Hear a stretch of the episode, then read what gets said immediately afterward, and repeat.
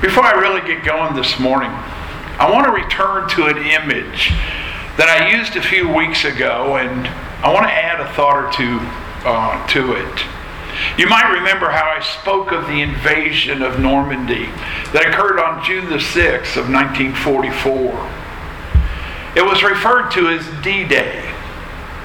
In fact, 4,000 Allied troops were killed on that day by German soldiers.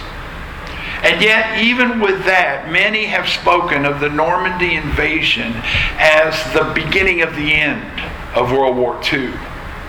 The tide began to turn. And uh,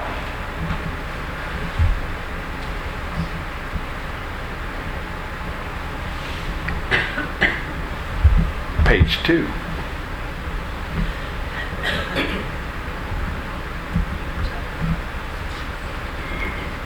There we go. But V Day, and this was a new term to me, VE Day. I had never heard that. Uh, it actually refers to Victory in Europe Day because there were things that had continued on then in the Pacific. But VE Day, Victory in Europe Day, didn't actually occur until 11 months later, the following spring. May the 8th of 1945 was when the Allies formally accepted the unconditional surrender of Nazi Germany. Though they saw the end of the war coming, and though they already proclaimed D Day as the beginning of the end, there were still battles that needed to be fought. I want to read our text for this morning, and then we'll come back and make comment. Daniel chapter 10. In the third year of Cyrus, king of Persia, a word was revealed to Daniel, who was named Belteshazzar. And the word was true, and it was a great conflict, and he understood the word and had understanding of the vision. In those days, I, Daniel, was mourning for three weeks. I ate no delicacies no meat or wine entered my mouth, nor did I anoint myself at all for the full three weeks. On the 24th day of the first month, as I was standing on the bank of the great river that is the Tigris, I lifted up my eyes and looked, and behold, a man clothed in linen with a belt of fine gold from Uphaz around his waist. His body was like beryl, his face like the appearance of lightning his eyes like flaming torches, his arms and legs like the gleam of burnished bronze, and the sound of his words like the sound of a multitude. And I, Daniel, alone saw the vision, for the men who were with me did not see the vision. But a great trembling fell upon them, and they fled to hide themselves. So I was left all alone. And saw the great vision and no strength was left in me. My radiant appearance was fearfully changed, and I retained no strength. Then I heard the sound of his words, and as I heard the sound of his words, I fell on my face in deep sleep with my face to the ground. And behold, a hand touched me and set me trembling on my hands and knees. Notice, not on my feet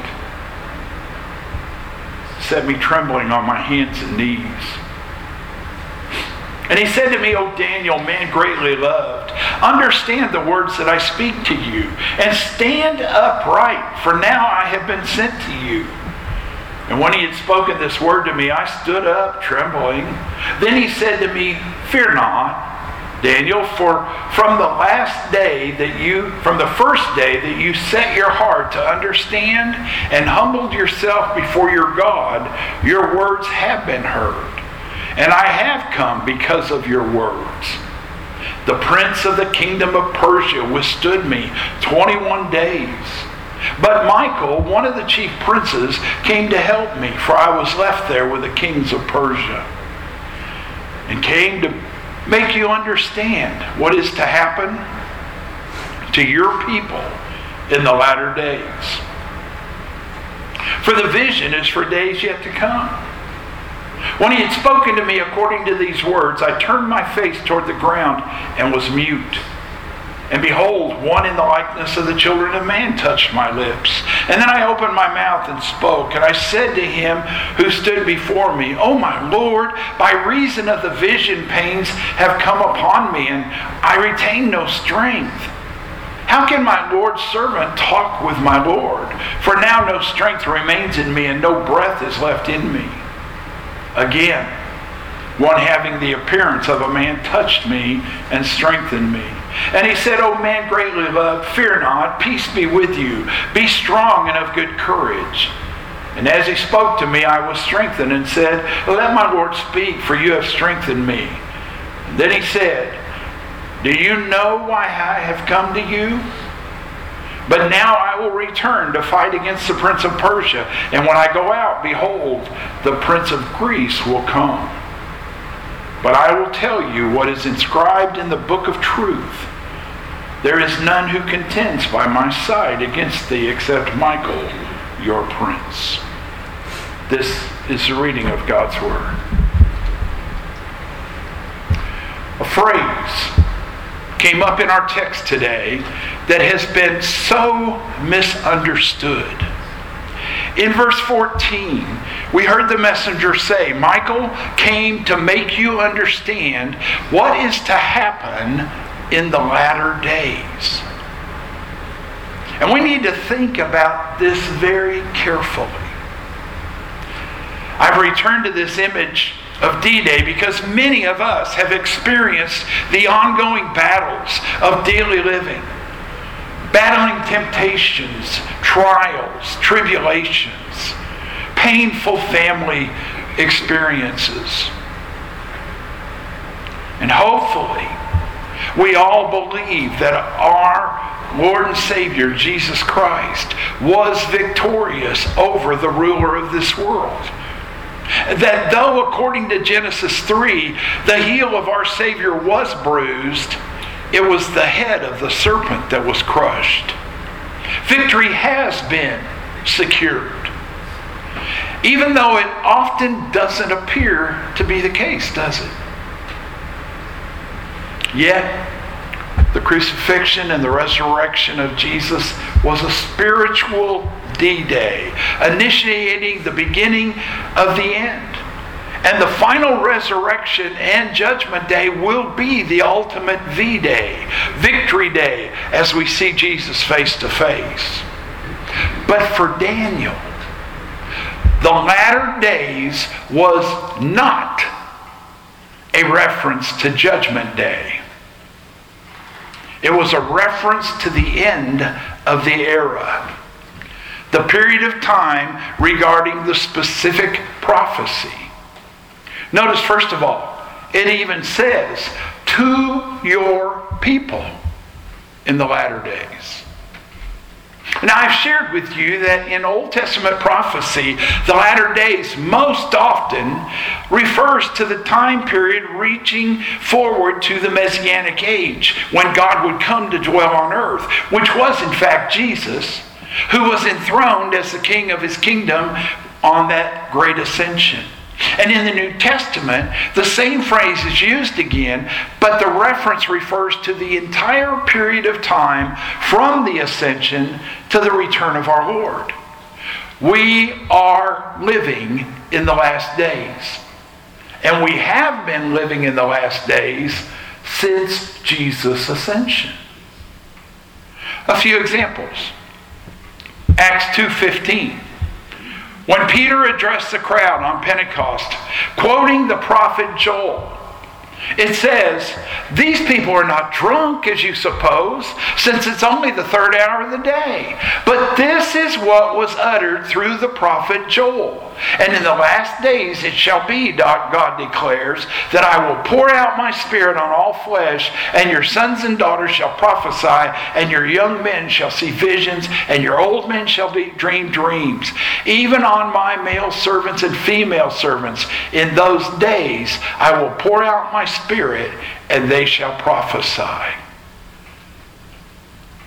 Peter is saying, what you all are seeing on Pentecost, 50 days after the crucifixion of Jesus, that is a fulfillment of what Joel said would happen in the last days. Secondly, Hebrews chapter 1, verses 1 and 2. Long ago, at many times and in many ways, God spoke to our fathers by the prophets. But in these last days, He has spoken to us by His Son, whom He appointed the heir of all things, through whom also He created the world. I could go to 1 John 2 18, where John says, Children, it is the last hour. We know that it's the last hour. Or 1 Peter 1:20, speaking of Jesus, where Peter refers to the lamb without blemish or spot, and he writes, "We who was foreknown before the foundation of the world, but was made manifest in the last times for your sake." Need I go on? I could. There are several other passages. We are living in the last days.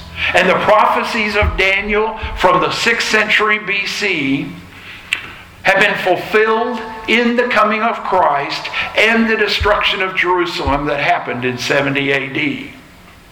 And as I've already told you, they were so specific and on target that many have tried to date the book of Daniel as late as 70 AD. For instance, one of the best known commentators, a man by the name of Norman Porteous. He dates the book shortly before 164 BC. Now, that's problematic since there is a fragment of the book among the Dead Sea Scrolls that precedes that date. And also, in the book of Ezekiel, chapter 14, verse 14, chapter 20, and verse 20, chapter 28, verse 3, three references to Daniel in Ezekiel that are dated by most scholars to be in the 6th century BC. I am one who believes that Daniel wrote in the 6th century BC. Now, in terms of the setting, Again, chapter 10 gives us a precise dating.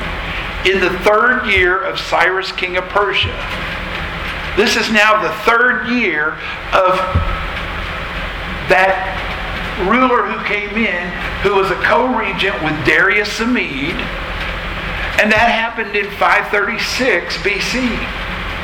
And we learn from Ezra 1 1 that the first year was when Cyrus made the decree for the people to return. Now it's the third year. But not many had returned to Jerusalem. Not many took advantage of the opportunity because many, such as Daniel, had lived in Babylon for what was almost the full 70 years. Daniel, at this point, no longer the teenager he was when he was given the new name and refused to eat the diet back in the first chapters, about 14 to 15 years of age. Now he's almost 90 years old. What advantage for traveling all those miles back when he's set, established? And many didn't. But we also know that those who did return, and we saw that as we went through Ezra and Nehemiah, those who did return experienced all kinds of hardship. And by the third year, which is now when Daniel is having this vision, work on the temple and work on Jerusalem had come to a halt. Those enemies, the, the one that I always remember because of his name, Sanballat. Uh, they had risen up and they were able to get enough forces together to stop the work on the walls and on the construction of the temple. And so Daniel is in mourning. Uh, there's a second note that's even more uh, precise.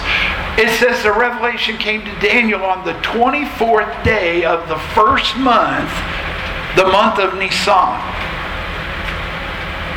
First month, Passover. They started the calendar over with the Passover. And so now, since it's the 24th day, the Passover is completed. It only lasted three weeks plus the weekend. That was when they celebrated, they commemorated their deliverance from bondage. And now, three years after they had once again supposedly been set free, things had changed. Construction had stopped. And because of that, sad condition of his people, Daniel wasn't able to enjoy the Passover season. He wasn't able to rejoice as others were doing. Instead, it says he had been mourning for three weeks, 21 of the 24 days. Had been mourning. Took no food, no drink. He didn't use any ointment upon his body. In other words, no baths because things weren't going well in Jerusalem. Now, let me ask you a question. When was the last time that you were so concerned about the state of our church, state of Christianity in general, the state of the world the community in which we live. Remember, Paul, when he went to Athens, said that he was greatly distressed seeing the idolatry that was rampant. Daniel is mourning. He has been for three weeks because of what's going on in his homeland. Additionally, we're told that the vision occurred away from Babylon. Daniel was by the bank of the great river Tigris. Now, this is a little unusual in and of itself.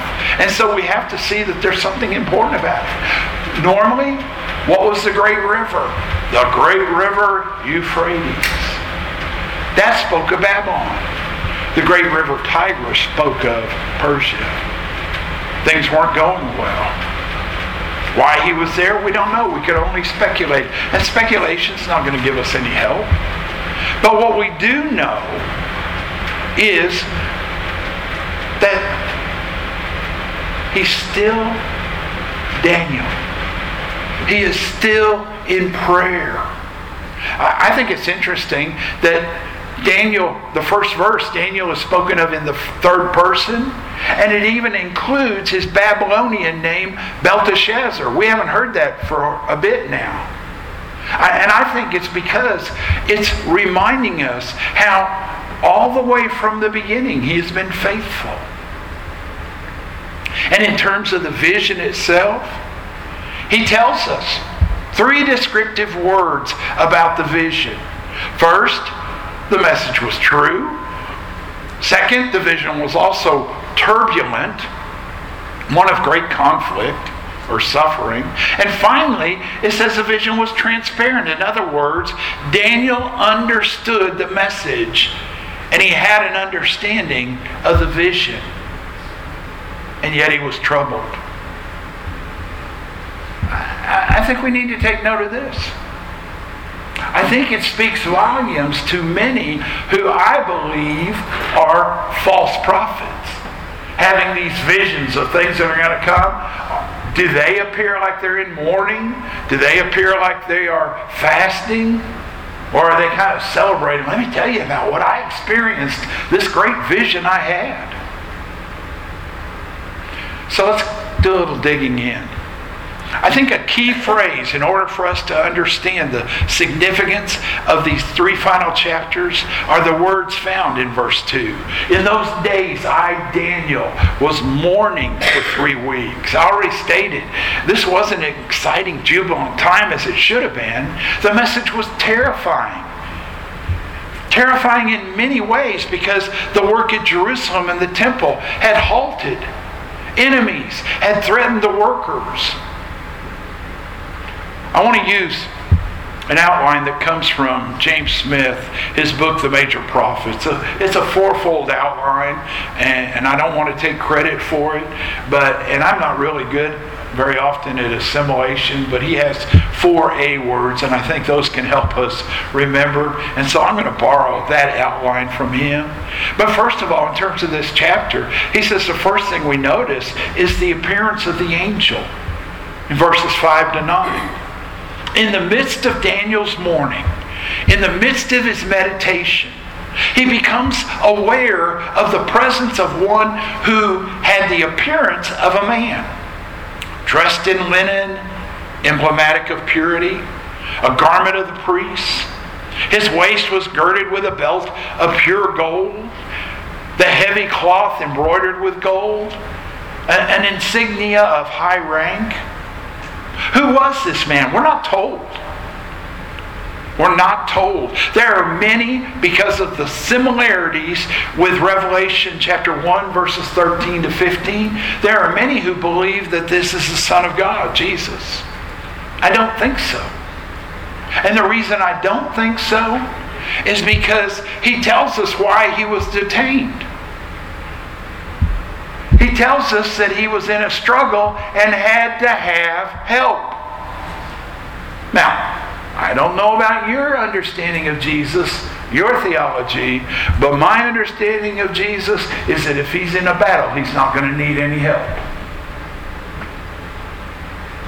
This is an angel, an angel of high rank. Now, I don't understand, but I believe. I don't understand all of the aspects of the spiritual warfare that is behind what we know of. But you know what? I'm not the most brilliant man there is. And I don't understand the wind. I don't understand, and I've never seen the wind. But I know it's true. I know it's there. I've never seen a big fan that starts the wind. Have you? Little funny story on our mom. When I was ministering at Martinton and also at Darrow, we were headed to Darrow, and, and I told my mom, I said, Mom, some of the people at the church don't like the big wind vanes. Mom thought they were just tremendous coming from Kentucky. I said, Some of them don't like them. They won't even let them be on their property. So be careful what you say. And my mom, she said, Well, I can understand that. I wouldn't like all the wind either. I said, Mom, they're not fans. do you understand the wind? But do you believe that there is wind living where we live? I mean, I've seen the evidence. And I have seen the evidence of the spiritual warfare that is going on every day around us. I believe that there are demons. I believe that there are angels. And I believe that we don't go to our knees often enough asking for help in battling the demons and getting help from the angels that are there to help us.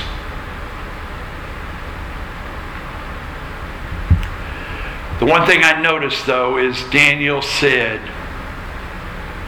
when he experienced a vision and those around him didn't, he said, I was left alone. Have you ever had that feeling? And Daniel says he became weak and pale.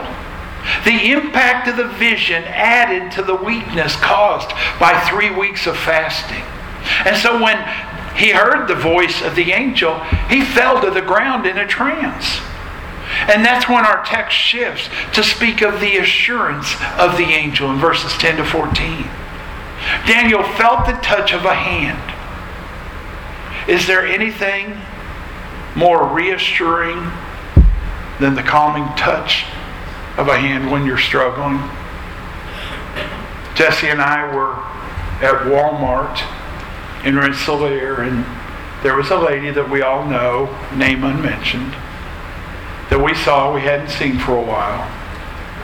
And I just walked over, I turned sideways, and I put my hand out, and she fell into my armpit, and I I gave her a little hug. And she looked up and said, Thank you. I needed that. A touch. The angel set him trembling on his hands and knees. And the angel addressed Daniel in order to assure him of several things. First, the angel assured Daniel that he had standing with God, he was a man highly esteemed. Second, he assured Daniel that he had important information which Daniel needed to understand. He assured Daniel that he had nothing to fear. I heard somebody this two weeks ago say on the radio, I want you to know that you've heard people say that you shall, shouldn't fear. There is in the Bible 365 times. Well, it's not. It's only 80 sometimes, she said. It depends how you do the search. There is a phrase for do not fear, fear not, or you don't have to be afraid over 365 times. One for every day of the year that we live. And Daniel was told, you don't have to be afraid. That you should stand up like a man to receive the revelation from God. he assured Daniel that his words of prayer had been heard from the very first utterance. You see, Daniel had been trying to understand these revelations of chapters 8 and 9. By humbling himself, he thought that God might grant additional inspiration and insight, and he was right. And the angel had been dispatched in response to Daniel's petitions. Fifth, he assured Daniel that he had a legitimate reason for not appearing sooner. That battle that battle with the king of Persia. You know what happened? Shortly after this, Persia was defeated. Greece did conquer Persia.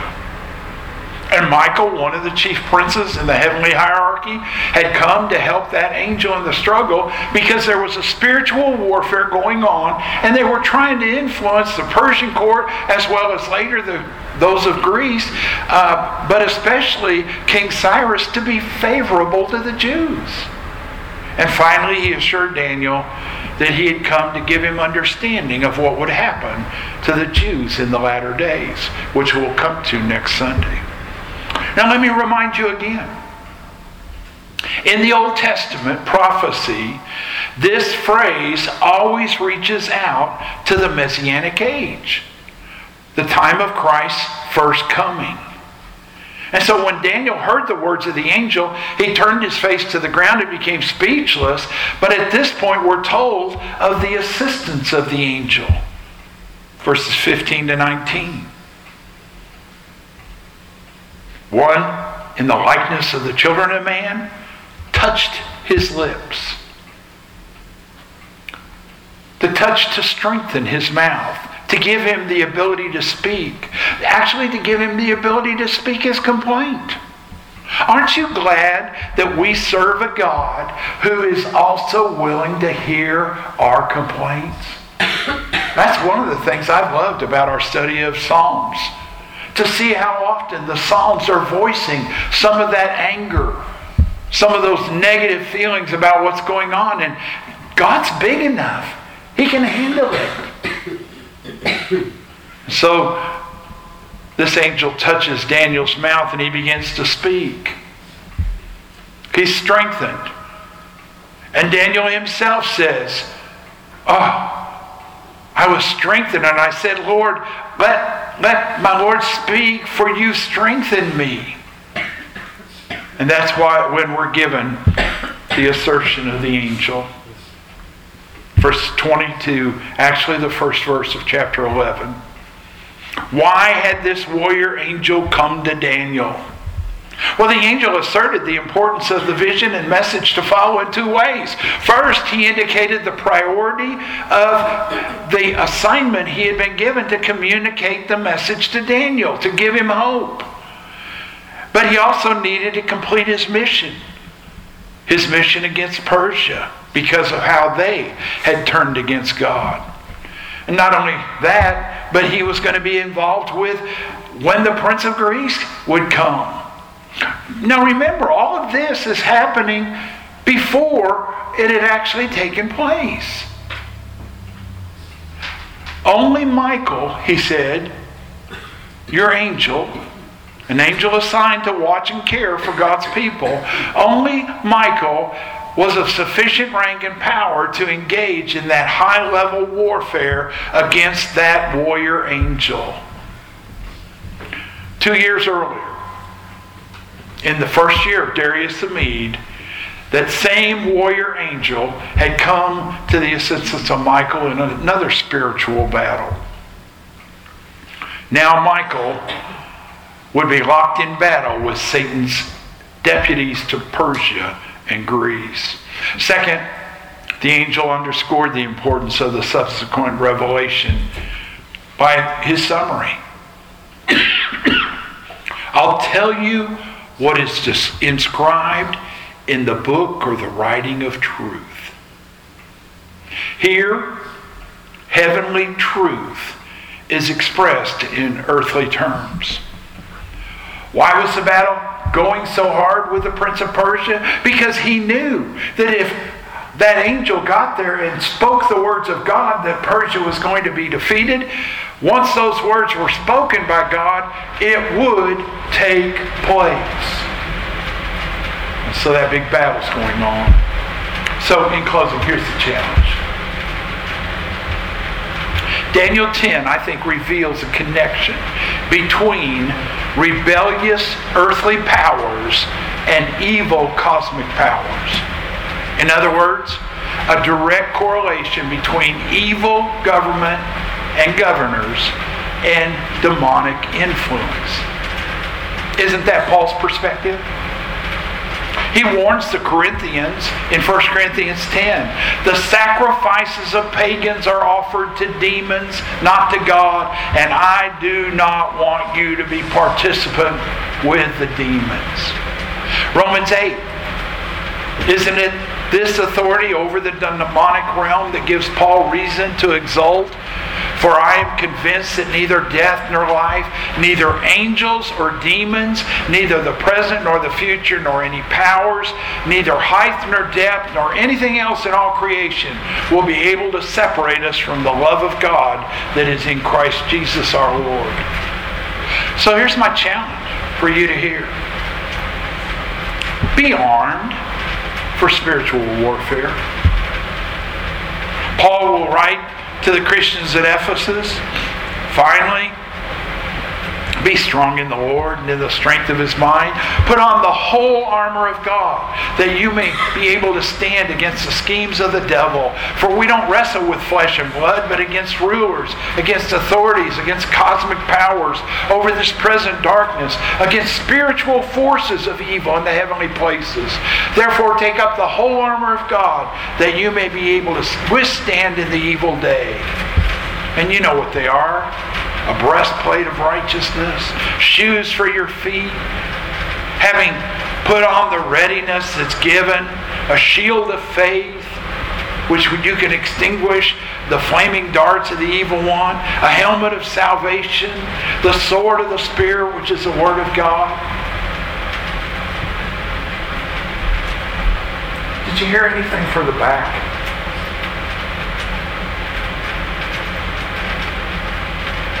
No. There is no armor piece for our back because we're not supposed to be running away from the devil. We're supposed to be standing firm, speaking the truth. Secondly, we need to know that human earthly powers are no match for God. I've already shared with you many times. You know where I stand. I am very pessimistic about the future of the United States of America. I see the evil growing more and more on a regular basis. I see freedoms being attacked more and more on a regular basis.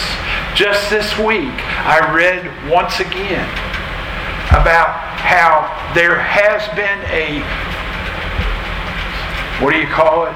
Uh, legal document filed because supposedly reading the Bible on the open air networks is allowing pornography because passages in the Bible speak about parts of bodies. Constantly, constantly attacking Christianity. In Colossae, Paul's confident that the truth of the gospel will prevail over heretical demonic teaching because he says in chapter 2, verse 15 of Colossians, having disarmed the powers and authorities, he, that is Jesus, made a public spectacle of them, triumphing over them by the cross. They thought the cross was their victory over Jesus. Jesus proved that the cross was his victory over them. And finally, take heart. You're loved.